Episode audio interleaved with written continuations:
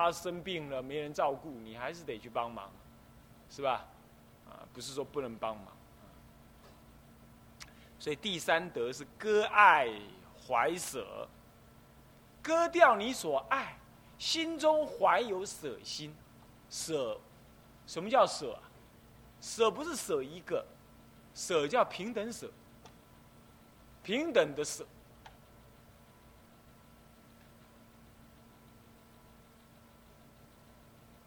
平等的舍，啊，舍要平等舍，你不然舍了爸不舍妈，舍了儿不舍丈夫，这都不是的，是要平等舍，啊，都一样，大家都一样就是舍了，要亲一样亲，要疏一样疏，这没有亲疏差别，这就是舍了，所以你只要把跟待对待一切众生的心弄成平等，他就舍了。所以要舍怀舍，怀有这个舍心。那么道宣律师怎么解释啊？以无始亲，持恋难断，终归死别，然不早悟啊！这凡夫就这样，无始无始的亲，那么持恋难断，无始以来我们就做亲戚了。你就要知道，那个夫妻都是五百世就做过来的，啊，那么五百世的姻缘修一修来做夫妻，那父母那更是，那更是跟我们的缘很深了，我们才会当他的儿女。那么我们的儿女跟他缘是非常深，才会当他的父母。过去都累劫修来的姻缘，所以说你你生了他，你嫁了他，你你跟他结婚，你。这个都是过去的溯源所追啊，所以你有时候看，哎，这个这个女人丑的要死，当时怎么讨她做老婆？眼睛不知道长到哪里去了，但奇怪了，就是讨她做老婆。倒过来讲，这个男人喝醉酒，乱七八糟，我怎么会这么糊涂嫁给这个人呢？奇怪，当时就嫁给他，哎，很奇怪。你看一看，他不是比人家好，可是你就是心甘情愿嫁给他，心甘情愿讨他做老婆，这就是过去的姻缘。乃至同样道理，你看看千万无量无边的人，世界上有五亿呃五十亿人口，怪了，你就投胎在这个人是家里，你不投在别人那里，你看你的跟他的姻缘有多深？佛法上讲啊，这种姻缘都是无量劫就是修来，所以无始来的亲，以无始的亲，所以有父母儿女、丈夫妻子这种关系，所以这个亲。不是都是指好的哦，有的是指坏的，恶亲，啊，你比如说两个人是冤家，互相谩骂，骂来骂去，骂来骂去，那骂了对方的什么好坏，你都知道，你的好坏他也都知道。下辈子投胎的时候，他是男的，你是女的，两个人就变死冤家。哎，看到这个，因为常常骂对方嘛，过去是常常骂对方，对方的一切行为你都清楚，对不对？所以你这次再看到他的时候，觉得很熟悉。然后他是女的，你是男的，或者你是女的，他是男的，你就觉得，哎，这个人很熟悉，那熟悉就是爱，熟悉就是情。结果以前两个人是打架的，常常是是冤家，现在一男一女的都糊涂了，就相爱。这一相爱啊，爱在前头，苦在后头。为什么？溯源所追，以前吵架那个性格又跑出来。所以你看看，有的人呢，他他爱爱不到三个月，他们就天天吵架。你看这种人。无始以来就这么滚来滚去，滚来滚去。这种事情啊，难脱难断。所以说，无始之亲呢，以无始的亲爱，这个慈恋难舍。慈恋是专指的这个父母对儿女、儿女对父母的关系，慈悲爱恋。慈是这个，恋是男女之间的恋。所以有慈有恋，啊，有时候你看看那丈夫也也也舍不得太太。太太也舍不得丈夫，像这样慈恋难断，有那种占有欲很强烈，啊，还有慈爱欲很强烈，放不下儿子，出了家放不下儿子，三不五时还得打电话回去问孙子，哎呀，这这这就是慈恋难断。那么可是这慈恋难断，终归死别。你死了，他不能代替你死，他也不能跟着你去死，那一死就得别。那真是很苦啊，啊，真是很苦，是吧？而且死别是苦啊，那贪爱的心情呢，使得他不能够往生极乐，又来做人，又来等着你，又投胎在你家隔壁，变成你家隔壁的小妹妹，然后呢，他长大了又，本来是你阿妈，投胎呢，你阿妈照顾这个孙子，照顾照顾照顾到你五岁的时候，他你阿妈死了，他死的时候，你阿妈的爱恋难舍。结果就投胎，再变成你隔壁的小妹妹，小妹妹长大了之后就变成你太太，继续来照顾你。啊，你看看这样子不很惨吗？就孙子讨妈阿妈，那两个人相恋，你就觉得很奇怪。过去是他是你孙孙子哎，现在没变成你丈夫了，那你想起来不是很可怕吗？所以就是这样子，就是无始以来的亲爱啊，恋慈慈恋就难难断。所以终终究是在那里轮回轮回轮回啊！这次我照顾你，下一次你照顾我，你先死了要等我，我先死了我等你，那么就这么等来等去，就这样子呢，就爱不完，也恨不完，有爱才会有恨呢，你要知道，是不是啊？今天要是我们的总统、我们的市长做不好，你会骂他？美国的总统、美国市长做不好，你骂他吗？利加伯利假爸他赢，对不对？为什么他跟你无关嘛？他做的好不好跟你无关。那个做太太的会骂自己的丈夫，说自己丈夫没良心。我我的生日你都不记不记得了，我们的结婚纪念日你也都忘记了，你都不爱我了，不疼我了。可是那个女人会不会去骂隔壁老王，说你没良心？我的生日你都不记得了，神经嘛？是不是这样的？人家干嘛记得你的生日呢？是不是这样子？所以呢，越亲的你才要求他越多，是不是这样？那要求越多，他能够，他能够应付你的也就越少，照比例就越少。你看，你要求你的丈夫一百样，他要是应付你五十样啊，那么什么满足率不过百分之五十。可是你能够要求隔壁的先生呢，帮请他帮你忙倒个垃圾，要求一样他就答应了，那百分之百，你你老觉得别人比较好。是不是啊？男人对女人也是这样啊？为什么男子有时候会去有外面的贪爱？因为他要求自己的太太呢，又要温柔，又要看家，又要管儿女，又要能够贤惠，又要能够永远漂亮，又要能够了解丈夫的心情。那哪个女人能有这么十八般武艺啊？是不是这样子啊？他就不能了。可是外面的女人可不同啊，是不是这样？她整天就打扮的漂漂亮亮，准备施予爱情。那当然，这个男人一去哦，觉得我家黄脸婆不好，那外面的野花香，他就这么想了，是不是？因为什么？你对自己的家里的太太要求多，所以他能满足你的那个感觉比例就相对少。你要求他一百样，他满足你五十样啊，好累呀，但是满足率五十而已。你要求外面也三样，他就满足你三样，你觉得百分之百，百依百顺，哎。他跟你没有正式的夫妻关系，不需要负责，是不是啊？只要大家来爱爱情就可以了。家里可不同啊，要负担家庭、整理家务、管小孩，呃，是，要要注意小孩的教育什么什么，他比较累啊，所以他的心情就很难照顾啊。男人不能理解，所以你有没有注意到，越亲近的人，对彼此的满意度是越不足。那越不足，彼此的怨恨越多。所以说，亲就是怨，怨就是亲。越亲的你会越怨他，啊，越怨的表示你跟他越亲。所以最好是少亲少怨。你看看讲话、吃饭，你偶尔会咬到舌头，对不对？是不是这样子啊？但是你会不会偶尔咬到耳朵？是不是？会不会？一定不可能嘛，对不对？为什么？耳朵离舌、离牙齿太远了嘛。你咬不到它，但是会咬到舌头。为什么？太近了。夫妻在一起，儿女、父母在一起，常常会会斗争。可是他到外头去，他跟大家很好，跟外面的朋友很好。为什么？朋友很疏嘛，要求不必那么多嘛，所以总是用最美好的给对方，是吧？所以你看起来外面比较好，是吧？那你是颠倒愚痴，是不是啊？那个是因为疏远的距离的关系，所以彼此才能很好很好。你越亲近，大家就就就有问题了，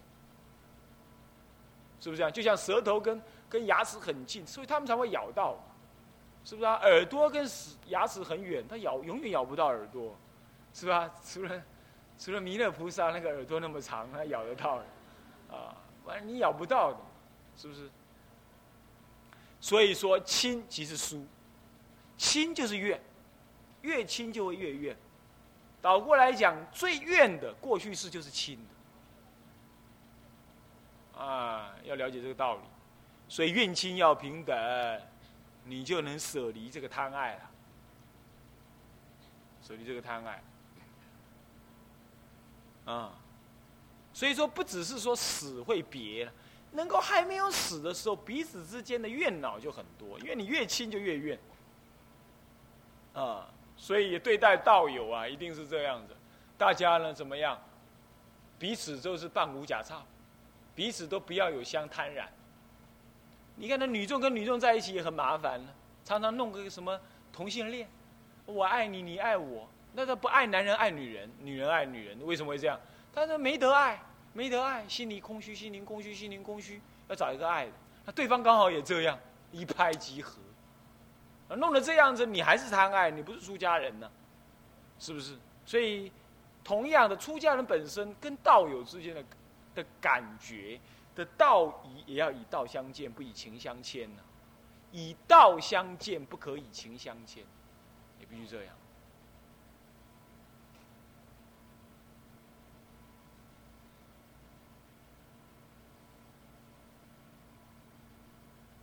啊，那么呢，唯有这样子呢，也才能够远离无始的亲爱，啊，这才早悟。世俗人就是不早悟，不能够提早领悟这个道理啊，啊。那么今呢，亲近歌俗缘是远程嫉妒。什么叫近歌俗缘呢？就现前来讲，我割舍了什么呢？割舍了我亲近的这个世俗的亲情之缘，叫做近割俗缘。我割舍了这个亲近的世俗之缘。就近的来说，我眼前来说，近就是眼前，眼前我割舍了亲近的亲近，很亲近，啊，亲近呢，亲近哈，亲近的这个世俗的缘，啊，那么呢，就未来来说，远就是未来，未来我能够成就度化他们的什么事业？哎，这次是你的父母是吧？你出家了没有尽孝道吗？不会的啦，你出家成道之后就能度他了，对不对？一子出家，那个那个九祖出升天，是不是这样子啊？一个儿子出家，九代的九代的祖先都超度啊，功德太大了吗？你是不是这样子啊？哎，状元的儿子你容易生啊，你出家儿子不容易养，啊。你要教到生一个小孩，让他去考大学、做做博士，满街都有。可是你要生个小孩让他出家，他他死都不愿意，是不是这样子啊？他不愿意就是不愿意。但是你叫他读博士，你只要给他钱，让他去补习，慢慢的培养他，他就自然正成博士，是吧？所以说这个成就出家儿不容易。所以倒过来，你出家人家骂你不孝，你不要你你就可以跟他讲：我敬歌俗缘，远程妒忌，呃，嫉妒，是不是这样子啊？我眼前虽然是离开世俗，看起来不孝啊，可是我未来成道，我度化他，我是就近讲孝道，就近说慈悲呀，啊，我我可没有没有说不孝啊，且从道业两舍亲疏也。为了要完成道业，且从道业就追随道业的意思。暂且为了追随道业，所以我呢亲也舍，疏也舍，所以两者皆舍。好人，我跟我亲近的人，我舍离了他了；跟我疏远的人，我也不再跟他造恶了。啊，就仇人、亲人，都放下。那书本来就放下了嘛，所以这个人书是指的仇恨之人，怨恼之人，是吧？一看我钱，刷刷刷，我给你讨啊，是不是啊？一看我情的，刷刷刷，我给你讨啊。咱两个有感情的，刷刷刷，咱卖相片啊。个人食行个人的路啊，就是两舍。你走你的路，你走你的阳关道，我过我的独木桥。你继续做你的俗人，我走我的修行路。是不是啊？有的人呢，做公司的老板，哎呀，这个事情要交给那个人做，那个要交给那个人做，老放不下。啊，这就是一种输，你也要死。这对你比较远的，但是你还是要死。敌人、仇人，你要舍。你看那《基督山恩仇记》，他就是为了报仇而活的，是不是啊？这个故事你看过了，是不是啊？他等到仇人死了，他也没有活下去的意志，嘿。有没有有人是这样的，为了复仇而生活的，是不是这样子啊？是不是？那么这个也要死，是吧？像那将军，国家亡了，他也要为了复仇而要活着，算算算，啊！出家人有时候也对国家很爱，哦，我们要爱国，我们要跟我们出台湾的出家人要跟呃中共划清界限，我觉得不必要。中共也好，台湾也好，我们都平等看待，这就是良死，懂吗？出家人不应该投入那种那种世俗政治的对立，不应该这样。啊，中共来也是众生，你也是度他；呃，这个台湾的政府来也是众生，你也应该度化他；啊，民进党来也是众生，你也度化他；国民党来也是众生，你也度化他。你不要说贪爱他而而而不贪爱他。所以呢，我我一向呢，这个选举一向不去选。为什么？我要我我没有什么亲疏，我投了这个就舍离那个，我不需要，我都不去选，啊是这样子，两舍亲疏，啊，再来，故善见云是什么叫善见？善见律，有一部戒律叫善见律，善见律这么说啦，瓦钵灌坚以四海为家居啊，知谁可爱真也？这是描述出家人的生活。出家人有钵嘛，是做瓦做的嘛。那么呢，用绳子来绑一绑之后，就可以把它背在肩膀上。所以说，这样套过来背在肩膀上，就叫瓦钵贯肩。你去南传国家就可以看得到，他那个钵啊，用个绳子把它绑一绑，绑成一个网状，然后钵就放在里头。那有一条绳子像个篮子一样，那你就可以伸过去挂在肩膀上。然后钵就夹在那个腋下，啊腰旁边，那么呢就这样三衣一钵，如鸟两翼，行遍天下，好不自在，没有什么财产给人家抢，也没有什么好东西可以可以藏的，就这么回事儿。饿了跟人家讨饭吃，渴了跟人家要水喝，累了树下睡，总监住，人家屋檐底下就能坐一宿。啊，忍饥忍渴，忍耐寒耐暑，真是好啊！所以以四海为家，这里住一住，修修行，讲讲法；那里住一住，修修行，讲讲法，自自然然，自自在在，以四海为家居。那么这里讲完法没缘就走了，不会在这里留下什么亲跟疏的的众生。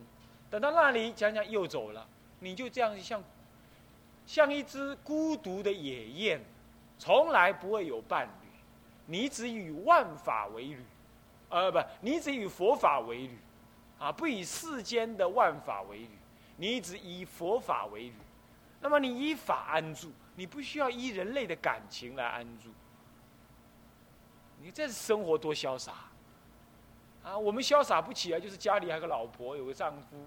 有个儿女潇洒不起来，是不是啊？出了门呢还得想，哎呀，那个房子有没有关好啊？丈夫有没有饭吃啊？儿子有没有人照顾？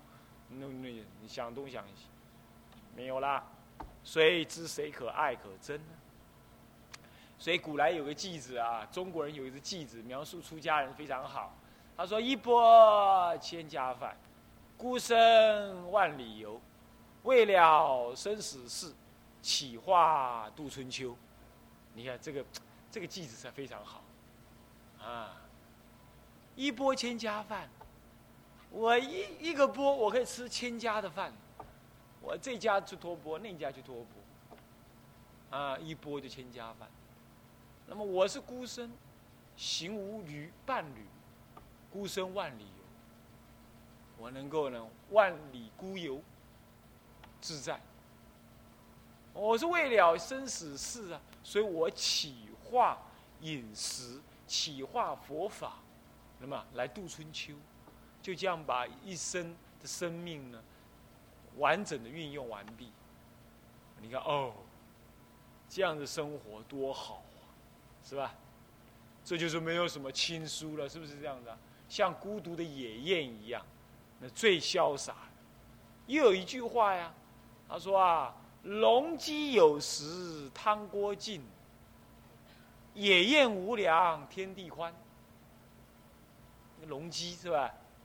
狼哎，起了龟屋，饲料鸡有食，它有食物对不对？人家喂它喂它喂喂汤锅很近，它就要下汤下锅去了。这就描述在家人，在家人就龙鸡有食嘛。为什么是龙基都住住什么？住 department 对吧？住公寓，是不是这样子啊？那就是一格一格的，像笼子的鸡一样住在里头，是不是这样子啊？啊，师傅，我阮做套天，套天的什么呀？也是一样，就是单独一个鸡笼子在外面，那还不是意思一样，对不对？啊，那么呢，龙鸡有时。汤锅尽呐，那个无常的生死很近呐，你不修行，无常马上到。野宴无粮，天地宽。出家了就野宴了，到处起化，到处生活。这个庙住住，那个庙住住，无有无有挂碍，身无分文，自在的很。贫道越贫越有道，所以号称贫道。人贫道不贫，谓之贫道。是不是这样子啊？有贫，身贫道不贫，所以叫贫道。哦，身是贫而心有道。哎，这样子你看，那所以说这个野鹤无粮，它看起来没有饮食，但是天地很宽啦，哪儿都可去。这才是勇歌亲爱，无敌莫故啊！希望你们了解这出家的这种潇洒自在。啊，也要能够把握这样子生生活态度，啊，这是一个出家人该有。想起来才真好，我现在就不能了。我现在呢，有个南普陀佛学院在那挂着，出门就得要担心他们的一些小孩子，又跑光啦，生烦恼啦，又怎么样了？这是有敌莫顾，所以呢，这干一干以后，赶快交给别人干，啊。那不是人干的，赶快交给别人干。那这个太苦了，能力不足。那么三者是这样，那么四者是什么？委弃生命，遵从道故。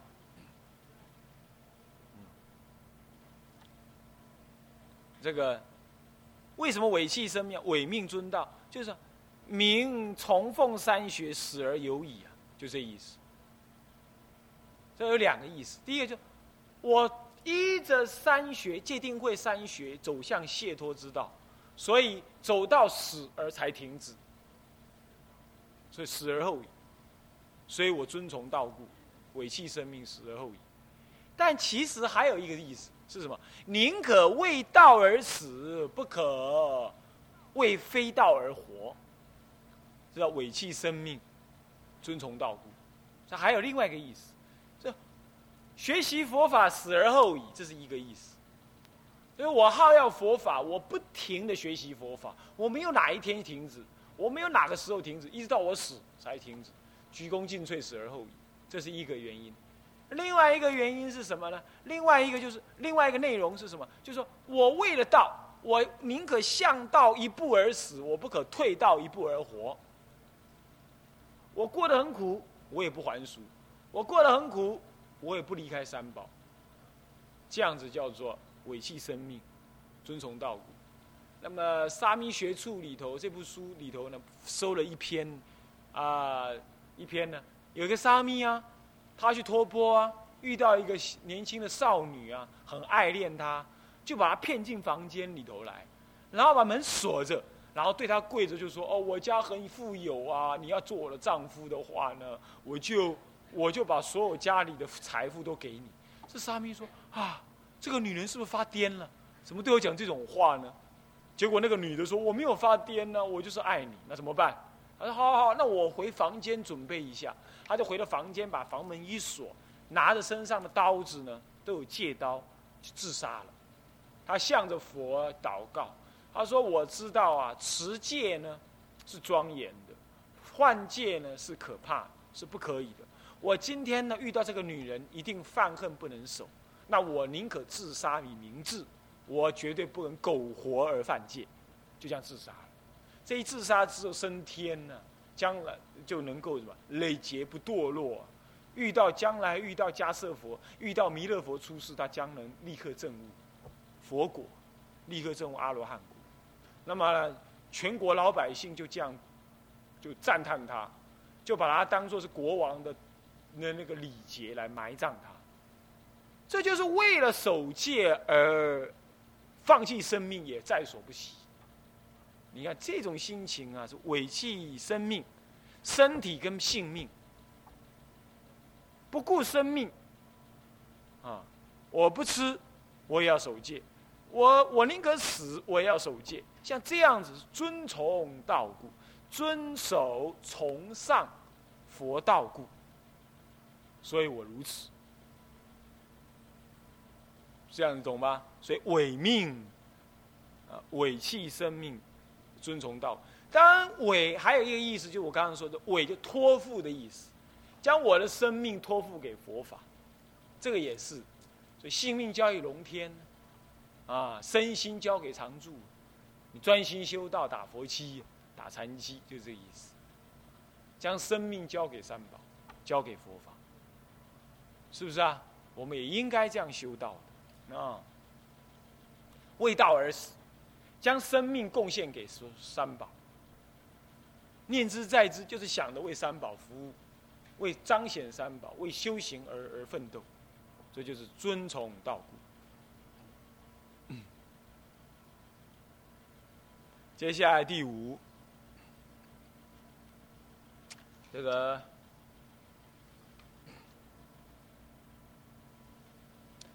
那个第五啊，自求大乘，为度人故，这就特别了。所以沙弥也要发大大心，怎么样？自求大乘。什么叫大乘呢？乘者车也。大的车就大乘，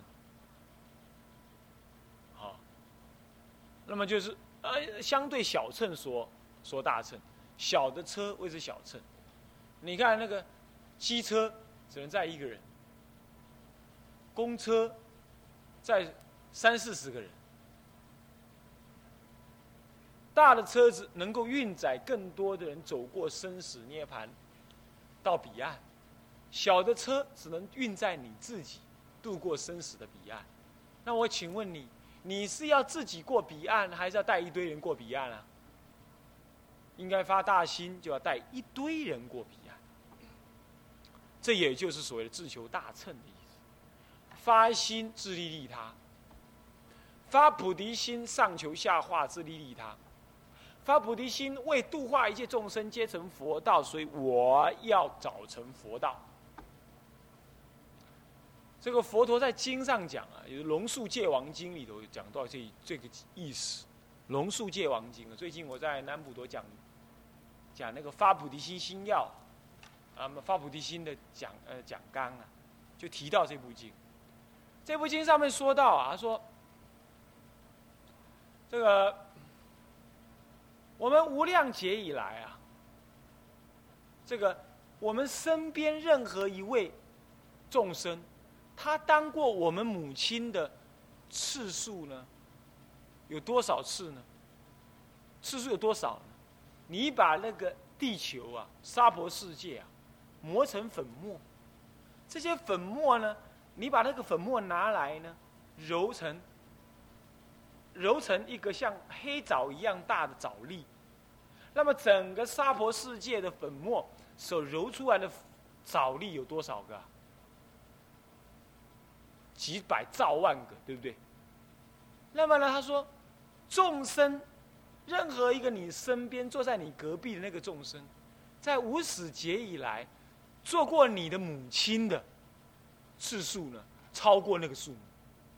所以你等一下回去，赶快跟你那个叫你隔壁那叫妈，懂吗？啊，他做过这么多次，做过你，做过你母亲。所以不是一次、二次，乃至三世、五次做过你母亲，是这么无量次做过你母亲。所以你应该要对一切众生都要恭敬奉养，都要自度他人，自呃自心立志要度他们，都立志要度他。所以立志大乘。就是要这样来观想，所以一切众生都是我们的父母，不是嘴巴挂着讲，真的是这回事儿。佛陀是实于者、真于者、如于者、不妄语者，是不是这样子啊？所以他不会随便讲话的。佛陀乃至不随便微笑，佛陀也不会随便没来由打个喷嚏。他讲的任何一句话，都是有他深深甚深的密意的。他不会讲无聊的、不真实的。的话，所以他讲的这样子的话，你要深信，虽然很难相信哈，但是就是这样。所以你对待一切众生要这种想法，都是我的父母，不要分别，不要分别，自求大成。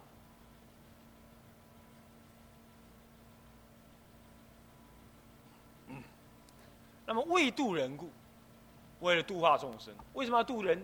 因为一切人都是你的父母吗？所以你要度人。我们今天存活在这个世界上，也是因为其他人的帮忙，我们才存活得住，是吧？所以说啊，为度人。所以下面就解释啦：奉行极教，兼济于他。什么叫极教？就大乘、穷理尽性之教，谓之极教。穷理尽性，什么叫穷理呀？那个理呀，讲到彻底了。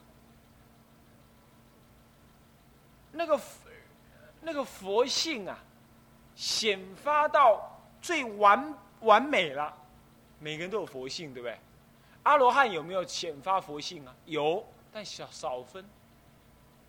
成佛才是究竟的什么圆满，把那个佛性显发。这就尽兴，懂吗？把你那个佛性完整的发挥出来，叫做尽兴。完整的发挥出来叫尽兴。那么把佛法的大乘的甚深的奥义道理，穷尽的这个显露，穷尽穷尽的彻底的彰显。这就是穷理，所以穷理尽性，大乘穷理尽性之教，是极教，啊，这就是天台家的原教义，天台原教，懂吗？天台的原教，因为灵芝圆照大师啊，他是学天台，这里他讲的指的是天台的原教，应该要多学天台教法啊。所以中国的佛法才能够有信心，才知道怎么总持，啊，穷理尽性之教。啊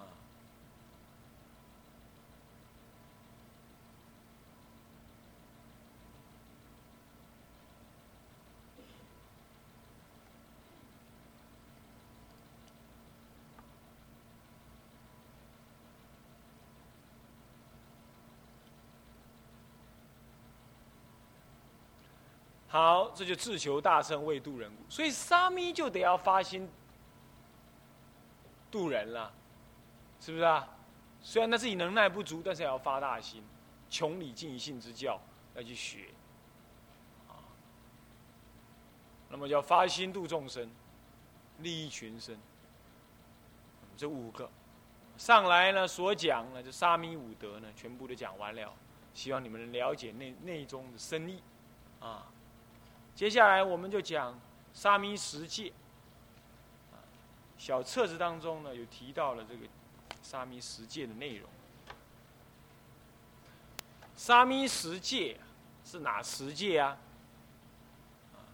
一不杀生，二不偷盗，三不淫欲，不是不邪淫啊，是不淫欲。四不妄语，五不饮酒。六不着香花漫，呃，不着香华漫，不香油涂身。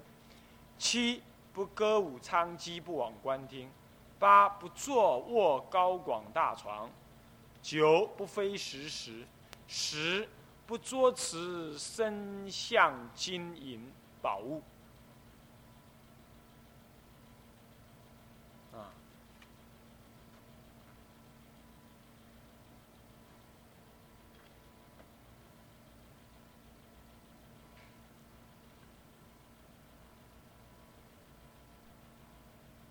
这是十个，那么沙弥十戒，也就是十种遵守戒律的遵守的规条，啊，应当遵守的规条，啊，那么首先要解释这个十戒之前呢，应该要解释什么叫做戒，啊，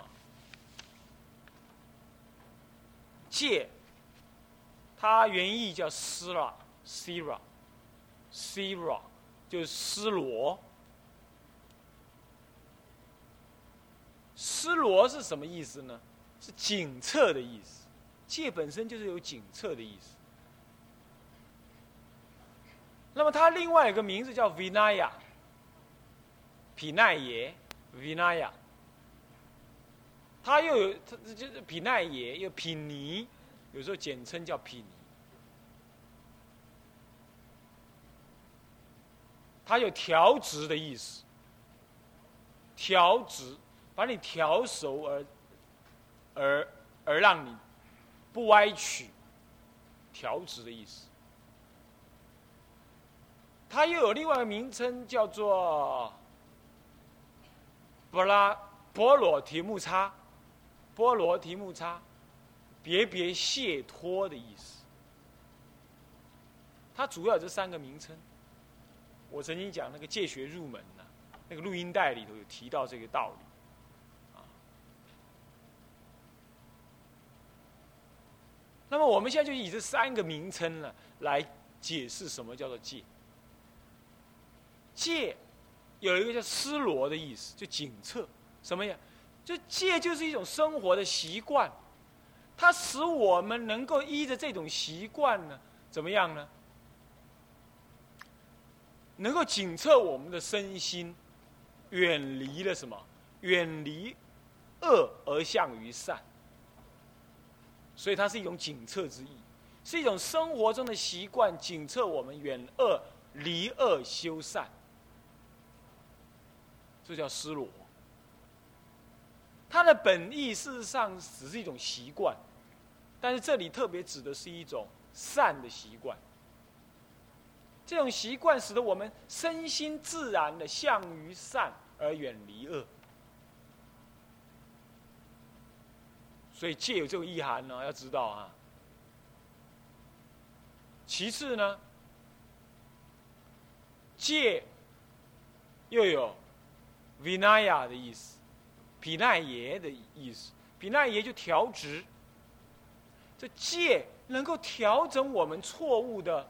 呃呃呃，这个这个这个知见错误的认知，能够向让我们直向于道，让我们的身心不向于这种错误的行为导，而不向于错误的行为，而只向于解脱的行为。调止，调理你的恶心，那么直向于佛法。调子，啊，也是调子的意思。那么呢，戒第三个就是波罗提木叉，波罗提木叉，它就是有别别解脱的意思。就是你持一条，你这一条就永远不犯。你你不你持不杀生，那么天下杀生无我份。将来刀兵劫，哎，原子弹炸下来了，别人都死光了，你不死，怪了，为什么？你没有杀生之之因嘛。你持不杀生戒，你在这一个这件事情上你卸脱了嘛，所以你就不会有冤死的行为。你比如在打雷啊，美国哈。一年当中有两千多人呢死于这个雷击，你说雷吉他很倒霉？不是，不孝父母招感天地灾杀报，所以你不孝父母，你就不能够离开天地的灾杀，天地会杀死你。所以要不无友好的要离共死有影，就是安尼讲。他说，如果是这样讲的话呢，那好了，你如果守孝顺，那你就不会被雷打死，是不是这样子啊？是不是这样？所以你守一条，你在这一条方面的恶因，你就不会感，不会产生，那恶果就不受，那你在这里就解脱。你守一条不妄语，那你将来你就会得什么不妄语的果报。你讲话每个人都相信，那么你天天妄语，你讲经说法没人要听，讲的再怎么好没人要听，干嘛？你打妄语诚信，所以别别解脱，守一条一条的解脱。所以十条有十条的解脱，万一你犯了一条没关系，前面九条还是守，还是有十修守守这个九条的功德，懂我意思吧？别别谢脱的意思。所以十戒的戒字有这一个意思，啊，别谢脱的意思，有条子的意思，有警策的意思，有断恶修善的意思。那么，怎么样来实践这个十条戒律呢？我们呢，在明天啊，再跟大家呢讲解。剩下最后一堂课啊，我们把十戒呢简单的介绍一下，好，就这样，好，好，我们今天就讲到这里哈。向下文长，赋予来日。